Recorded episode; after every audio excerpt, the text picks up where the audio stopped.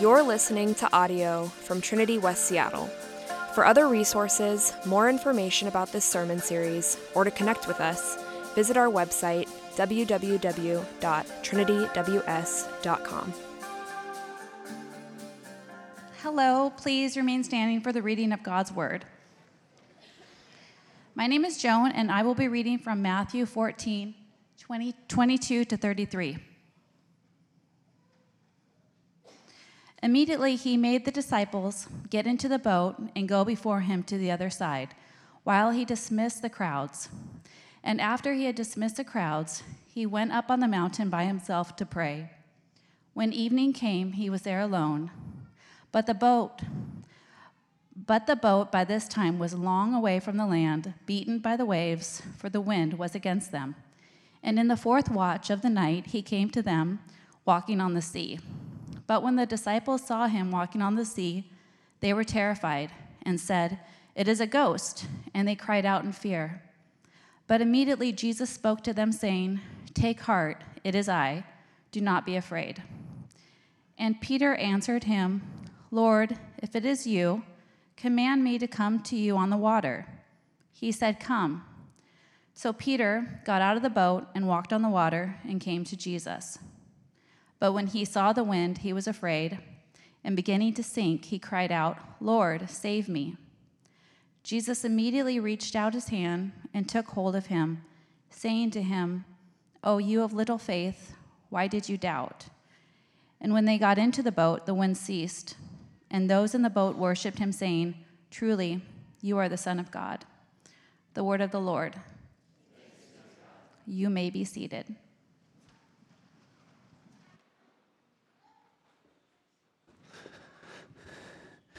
Hey, good morning, friends.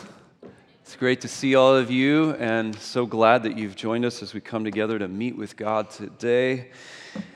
And I want to pray as we begin to dig into this word together. By the way, my name is Joel, and I'm one of the pastors here. If I haven't had a chance to meet you yet, please don't hesitate to stop off as you exit today, and I'd love to get to know you a little bit. Uh, let's pray together. Father,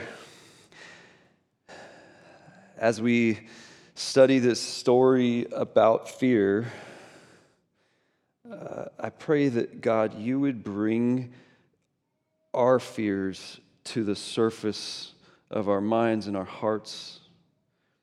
And that God, as we see Jesus coming and, and bringing peace and bringing faith that transcends the fear of the disciples, would God, would you allow that same reality to happen for each one of us. In Jesus, we pray your name. Amen. So, as I kind of alluded to in the prayer, uh, this text, this story is really teaching us about fear and what to do with it.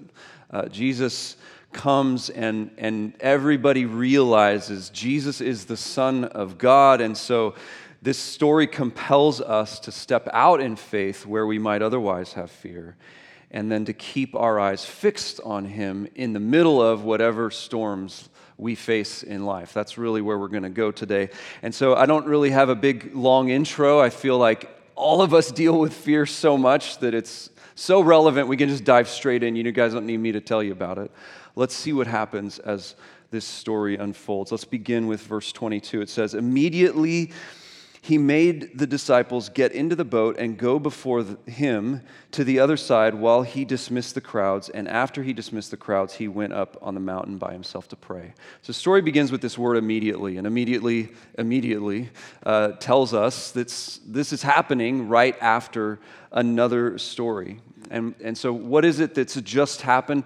The feeding of the 5,000, the story that we looked at last week. And we can tell through this word immediately and, and kind of the action of what's happening right off the bat that, that there's urgency here.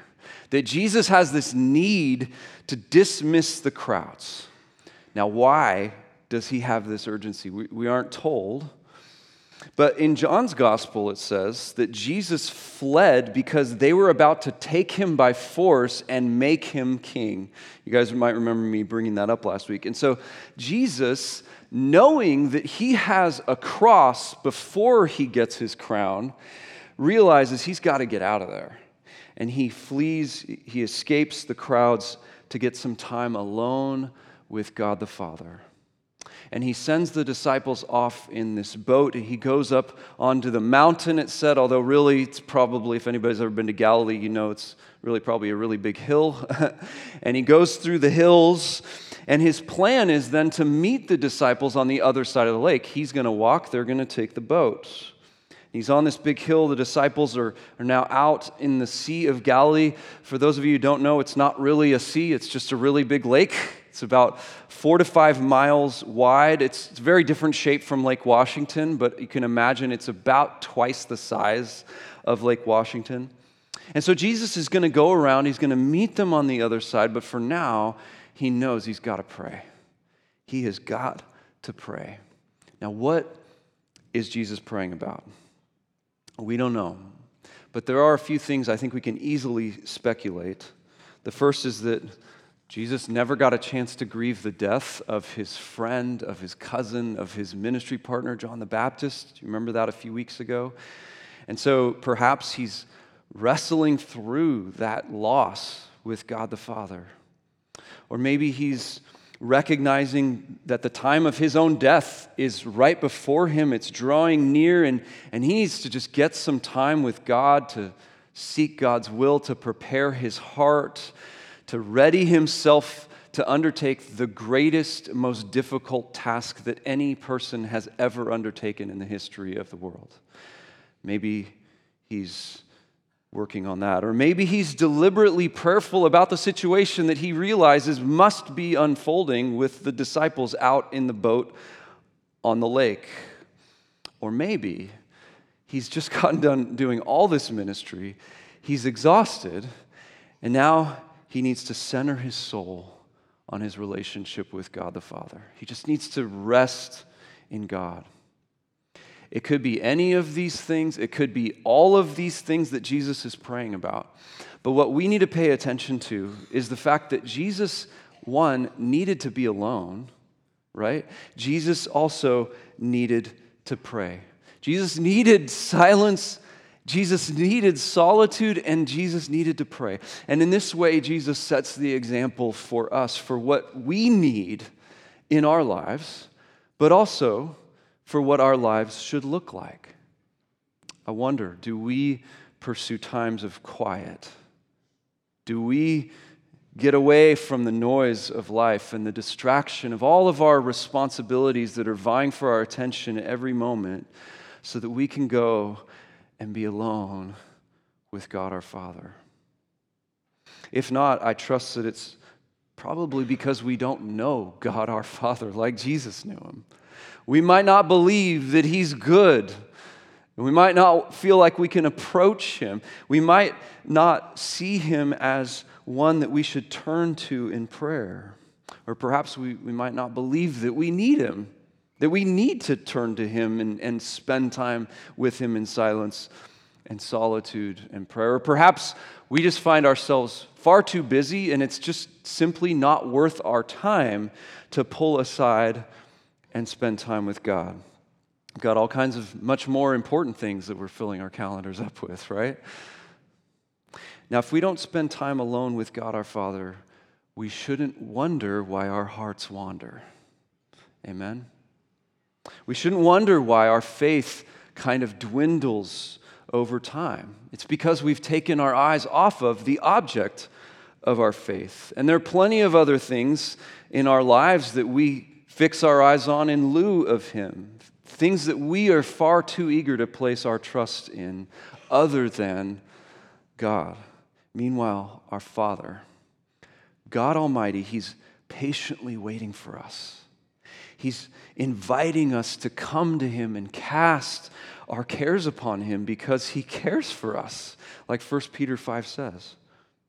And so, our question today, as we begin this, Will we take him up on this offer? Will we take God up on his offer for us to come to him? Consider that even Jesus did. And the story continues. When evening came, he was there alone. Jesus was there alone.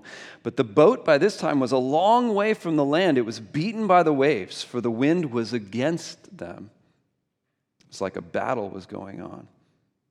And in the fourth watch of the night, he, that's Jesus, came to them walking on the sea, walking on the lake. But when the disciples saw him walking on the sea, they were terrified and said, It is a ghost. And they cried out in fear. I'll say, so Jesus, he's been praying all night. And you can imagine Jesus is very, very tired. Earlier that same day, remember, he had healed the sick, right? He had fed the 5,000. And as this night is dragging on, he becomes aware of what's going on with the disciples, that the disciples are in danger. Perhaps Jesus can even experience some of this weather, this wind. Maybe there's some rain going on. Or perhaps it's been revealed to him through his prayer time that the Holy Spirit's telling him the disciples are in danger and you need to go to them. And now this has been going on for some time, and it's the fourth watch of the night, it says. And the fourth watch of the night uh, is basically a system that the Romans had. It was a way of dividing up the day. They had uh, the day and then the night divided into quarters. So the night last, the fourth watch of the night, or sorry, the, the entire night lasted from 6 p.m. to 6 a.m. And so the fourth watch of the night was from 3 a.m to 6 a.m. So, as far as we can tell, then, that means that the disciples had been stuck in this storm all night long for perhaps nine hours. Just think about that. Put, try and put yourself in the shoes of the disciples. And it said at this point, they were a long way off from the land. This phrase literally means many stadia. 600 feet is a stadia. And so the, the disciples are probably miles out into the lake, maybe in the middle of the lake.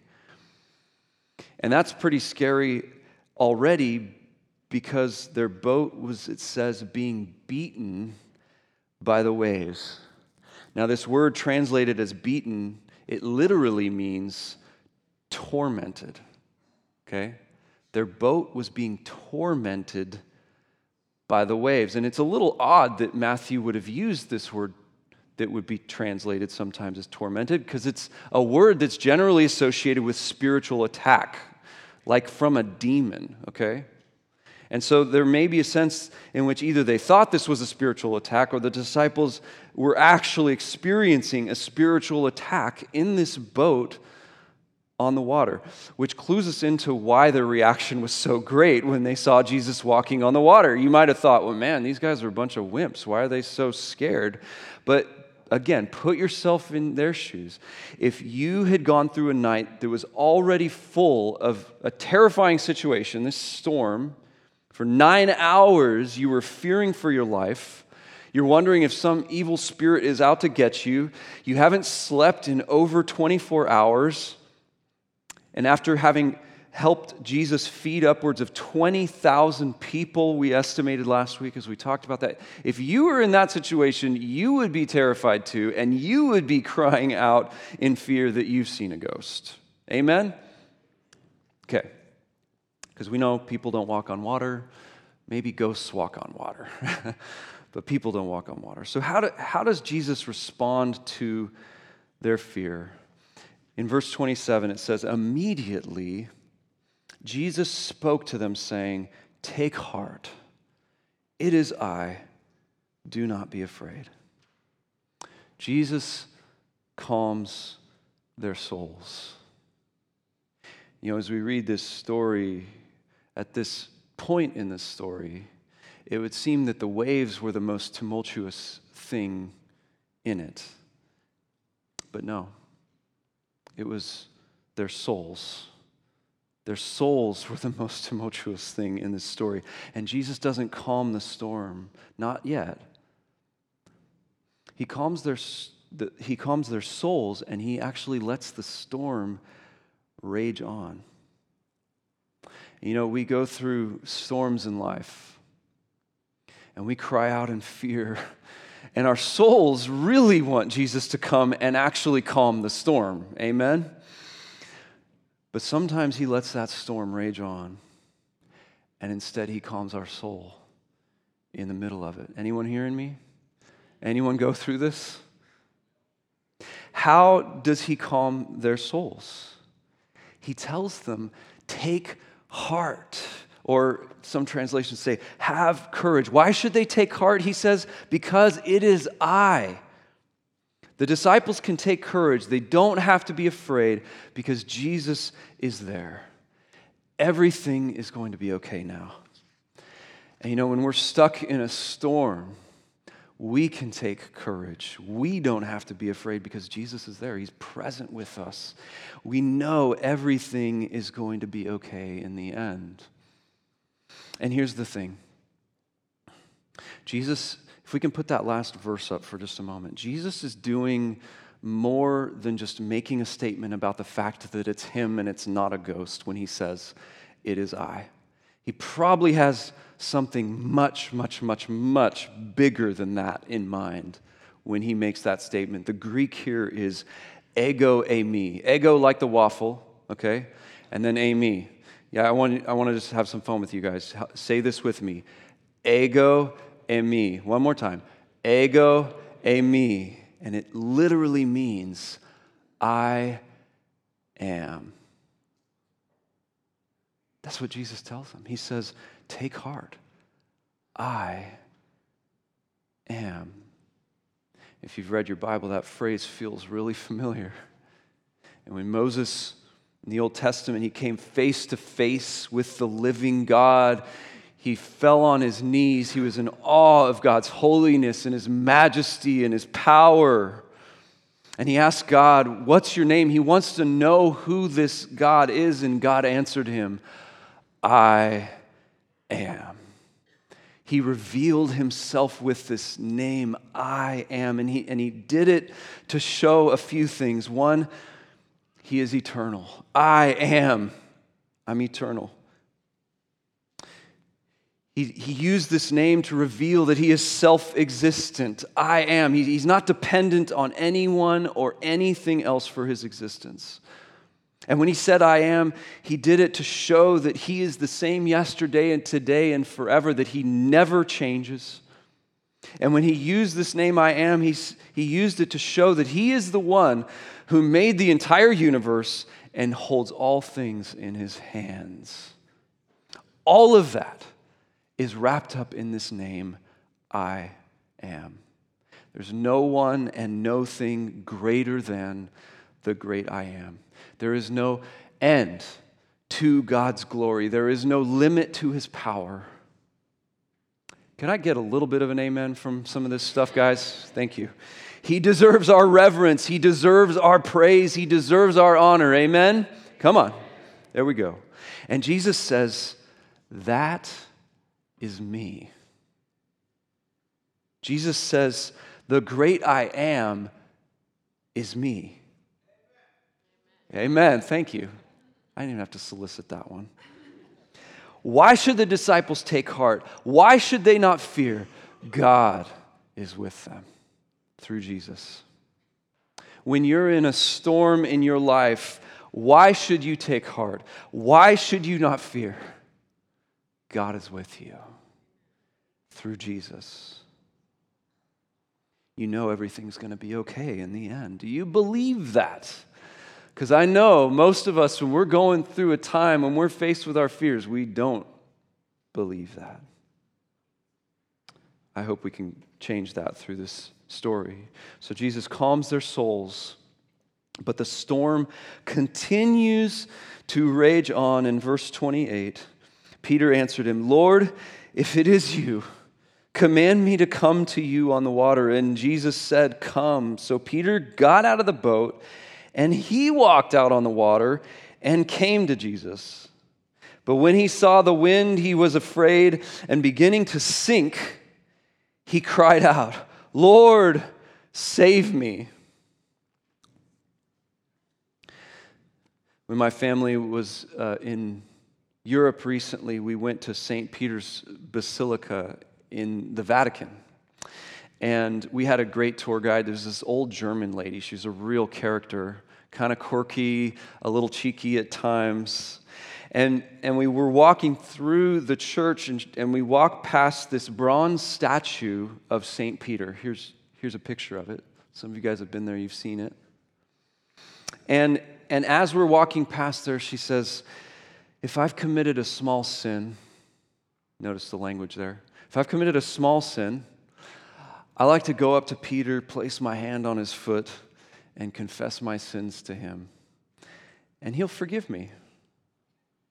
She's just really kind of happy about this, almost like it was almost a little funny to me. I don't know if she's trying to be funny, but this, this old German lady's telling us the story, and I'm, I'm about to start laughing. I just thought it was so unusual and strange.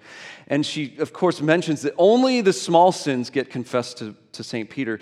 For the big ones, she go to a priest, right? now, the problem was for uh, for over 700 years, they think, they don't know how old the statue is, many, many, many people have done exactly what she, decided, what she described. And so Peter's foot began to wear down over time. You can kind of see that he's hardly got toes left there. And during COVID, they actually they, they barricaded it off so you can't go and touch his foot anymore. And so our tour guide was just devastated by this, right? I mean, who's she going to confess her small sins to? Her brothers and sisters in Christ? No. Uh, sorry, a little judgy there. But. but she said that she, she kind of she goes over there and she kind of whispers to him by the stanchions and, and she knows that she that, that peter hears her and and forgives her so why am I telling you this story? Uh, the point is, is that to her, and I would say in a lot of places that we experience in Europe, Peter is like a god. I mean, go and confess your sins to him. And yet in this story, we see that Peter is just a man. He is such a man, right? He is so much like us. He's fallible, he's misguided, he's got this big heart but small brain syndrome, right? In fact, I would say that's probably a lot of what we love about Peter, right? We can relate to him. He's so bold, and yet he, he's so prone to messing everything up. He's just like you and just like me. I like, I like to say it's ready, fire, aim with Peter. He doesn't do things in the other order. ready, fire, aim. I wonder if that's like you. Are you, are you more of a ready, fire, aim person, or are you maybe you're the complete opposite from Peter? You spend so much time mulling over something and thinking about something that it takes weeks for you to get something done. Whatever the case, I'm sure you can at least identify with the humanity of Peter, and especially in this story. This is one of those moments where Peter's humanity really comes out. It's a bit of a roller coaster, really, if you think about it, because remember, they've been tormented by this storm all night long. They haven't slept. They're exhausted. They're, they probably think they're seeing things when they see the silhouette of Jesus. You know, it's dark out. Maybe he's got the moonlight lighting him up. But Peter goes from the depths of fear to the heights of faith like that in an instant. He's so eager why? Because his eyes are fixed on Jesus. He's ready. He's ready. And so he gives Jesus this challenge Lord, if it is you, command me to come to you on the water. Now, what is Peter doing when he says this to Jesus? What's going through Peter's head? I mean, it sounds a bit like this is Peter's way of testing whether this really is Jesus. Like, if it is you, he says, but if that were the case, that's an awfully strange way to test that, right? Because now Peter's risking his own life to test that. That's, that doesn't really make sense. So, what's going on with in Peter's head? I think that the glory of Jesus was overwhelming to him.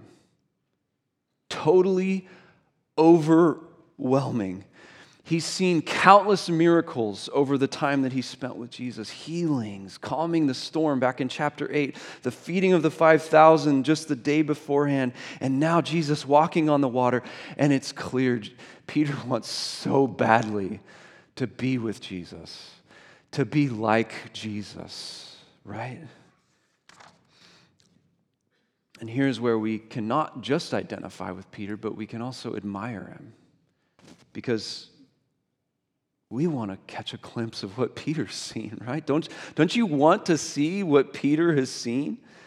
Don't you want to have this kind of faith where you would step out into a storm? Don't you want so badly to be with Jesus and to be like Jesus? Amen, church? And so we might look at how things turned out moments later and go, man, Peter, you're kind of a loser, right? Because it's easy to stand on the sidelines and look at how he fails and just kind of point a finger at him. But when it comes to faith, friends, that old adage holds true that it's better to have tried and failed than to never have tried at all. And in fact, following Jesus actually requires failure. Have you ever thought about that? It requires failure because being a disciple means learning and growing. And while we do learn from our successes, praise God, we largely learn and we cannot learn without failure. And so Peter steps out in faith, and it's incredible. And he, he actually walks on the water. I even thought about calling this sermon Peter Walks on the Water just to kind of mess with some people because, like, we tend to think about it with Jesus. But all Peter has to do when he's, he's standing on the water, all he has to do is take his eyes off of Jesus for one moment, and that fear takes over again. His eyes drift down to what's in front of him the crashing waves, the storm, and he remembers that fear that he had right before he saw Jesus. And that fear then sucks him in, literally, right? He begins to sink. And so, what happens when we take our eyes off of Jesus, friends? We begin to sink. Our fears take over. And so I want to explore with you for just a few moments what kind of fears you're dealing with right now. Or maybe what kind of fears have you dealt with a lot in life? What, what ways do the storms of life suck you in and you begin to sink?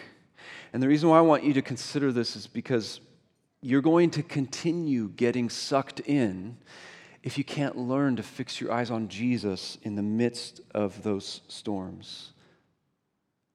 And so, what, what fears do you have before you? Maybe your storm is work related, and you know you're, you're watching your coworkers getting laid off left and right, and you're going, oh boy, I'm next. This is coming for me. This, storm that you're having in your workplace, it's sucking you in then to the fear of failure. Like, what if I don't outperform the rest of my team? What if I don't work enough hours? What if I'm not smart enough? What if I'm not productive enough? Or maybe even deeper, am I even worth anything? And over time, as you get sucked into that storm, your eyes, they, they drift from Jesus and you become more competitive than you do compassionate in the workplace. You start treating people like barriers to your success.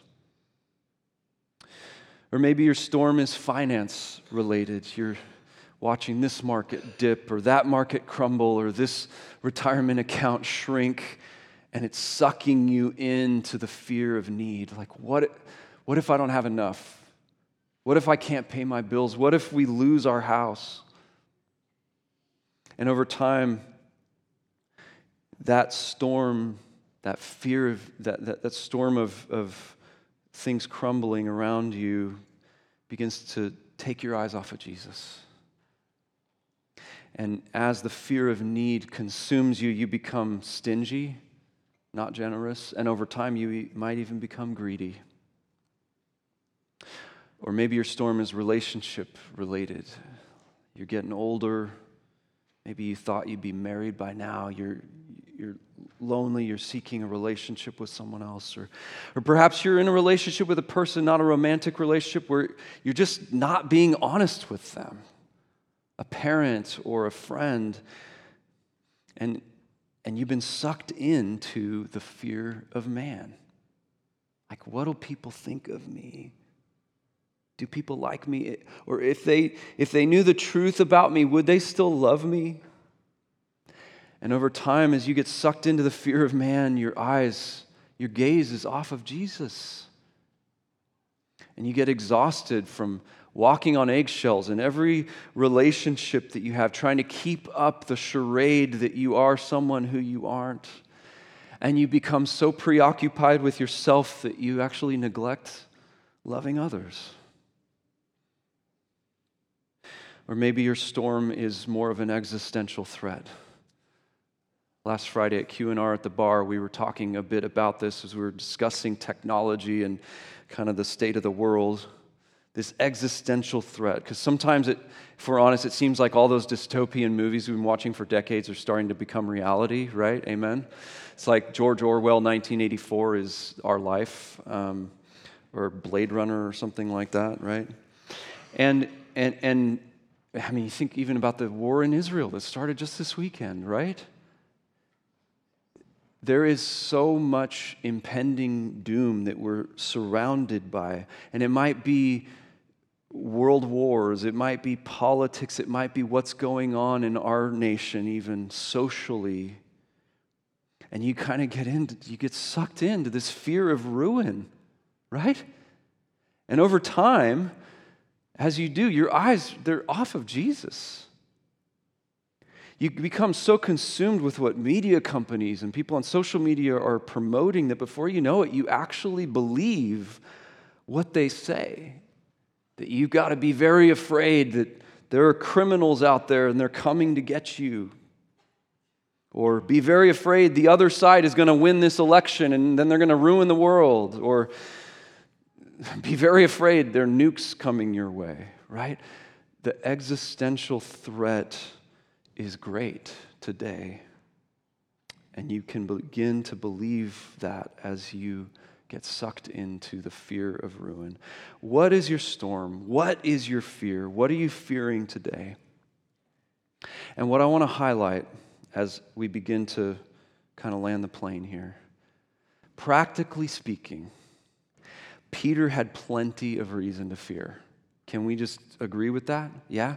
Peter had plenty of reason to fear. He, he, he wanted to follow Jesus, and then he gets out there and he's like, Whoa, what am I doing?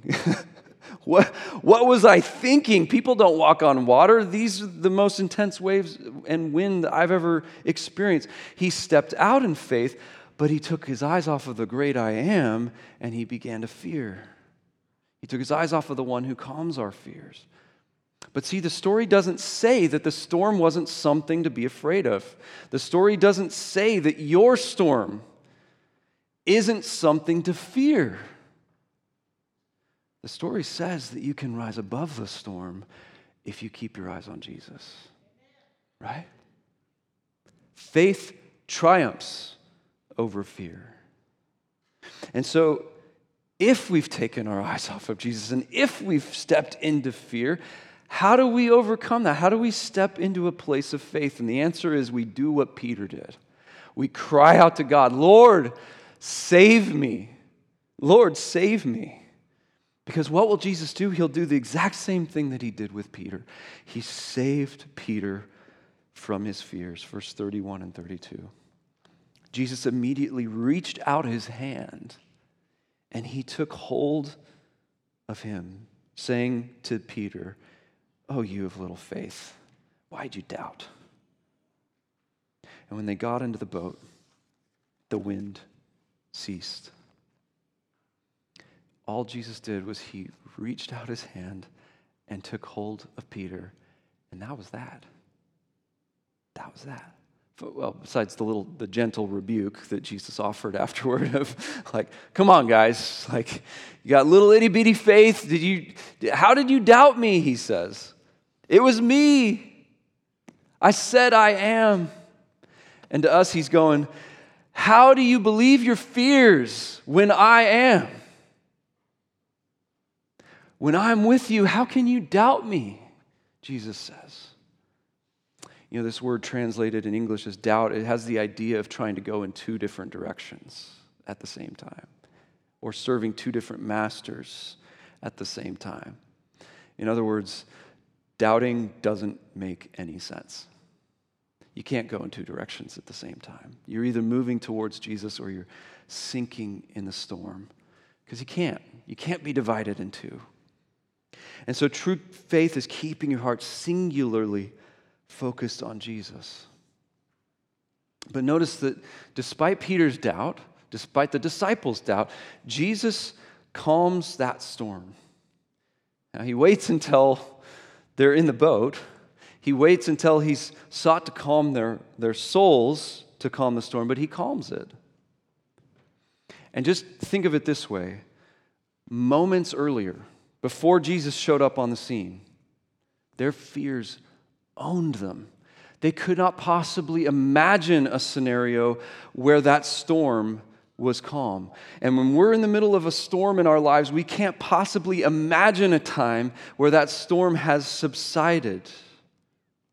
But when it does, you can finally see. You can finally look back and you can see that Jesus uses storms in our lives as training grounds for our faith. Amen. He uses storms in our lives as a training ground for faith. Anybody ever experienced this? Can anyone testify? Come on. Anybody? Have you been through a storm and, and once you make it through to the other side, you're like, oh, sorry, Jesus. I'm sorry I ever doubted you. I can't believe I did. Because hindsight is 2020, right? Can I say 2020 now? Has it been long enough? Hindsight, sorry, that's a terrible dad joke.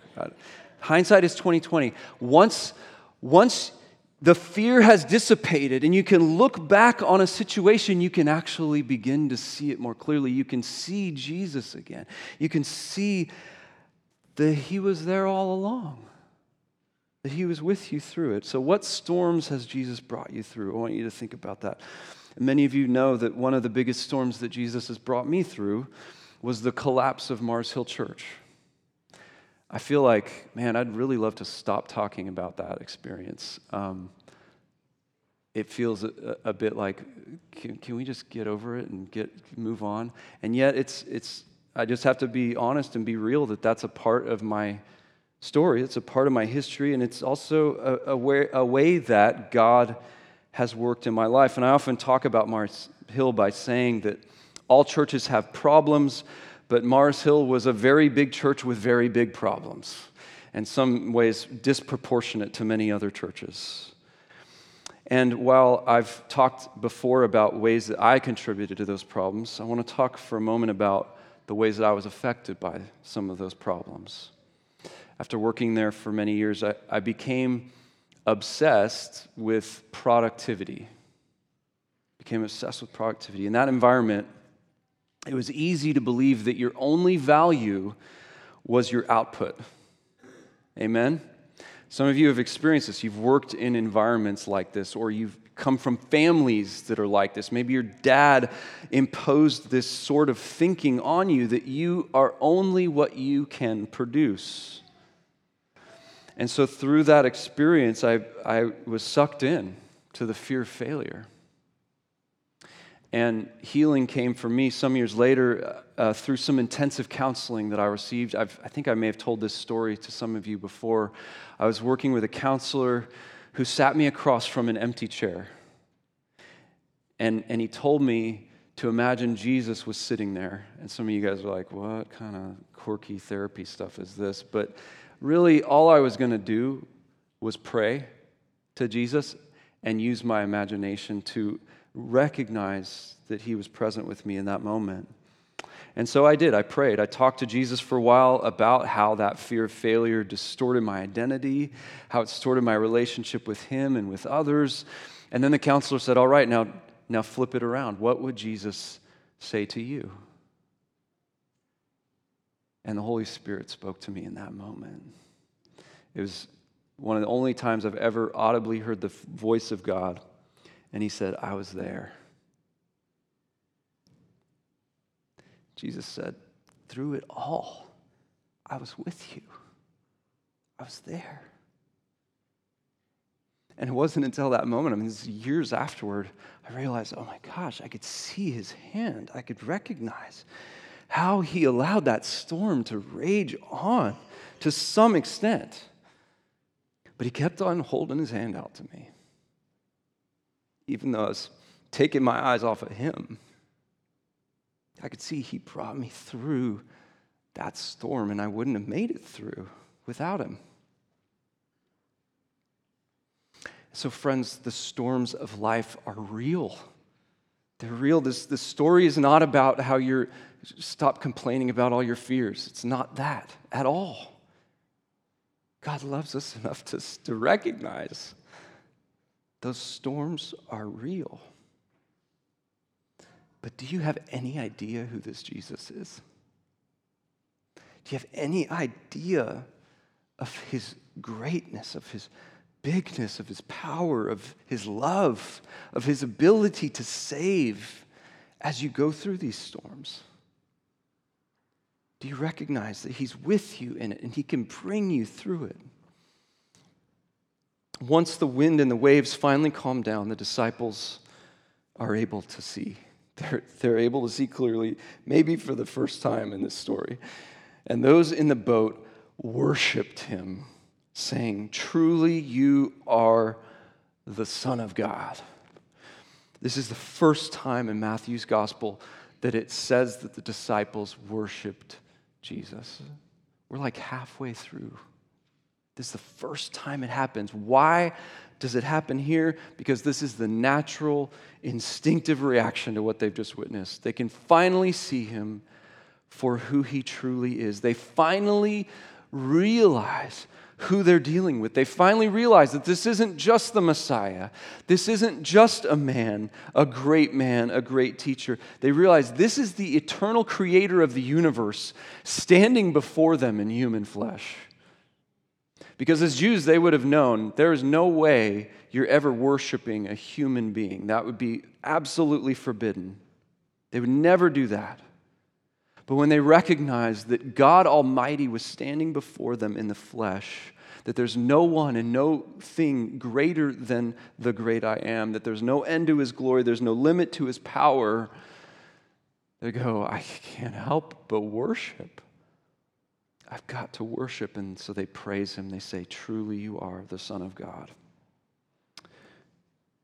As we begin to respond together here, I want to prepare you for your community group meetings this week uh, with a couple of instructions. The first is just a set of questions. Where are you tempted to fear and take your eyes off of Jesus? Where have you stepped out in faith and what happened? And then we like to practice a spiritual discipline. This one is just walk on water. Okay. I knew we needed to lighten up a bit. No, uh, really pray pray for each other. You guys have just hopefully worked through some very real fears that you may have faced in life, and just spend some time praying with one another and praying for one another. Let's pray now, and we'll, we'll continue to respond together as a community. God, we thank you for this word. God, we thank you for Peter, even, that he's just a guy we can relate to. And that as he learns, we learn. God, through his failure, would you teach us through our failures to come to you, to keep our eyes fixed on you in the middle of whatever storms this life brings us? Free us from our fears, God. Help us to recognize your presence with us and to trust in you. In Jesus' name we pray. Amen. You've been listening to audio from Trinity West Seattle. For more information about our services or to connect with us, visit our website, www.trinityws.com. Thanks for listening.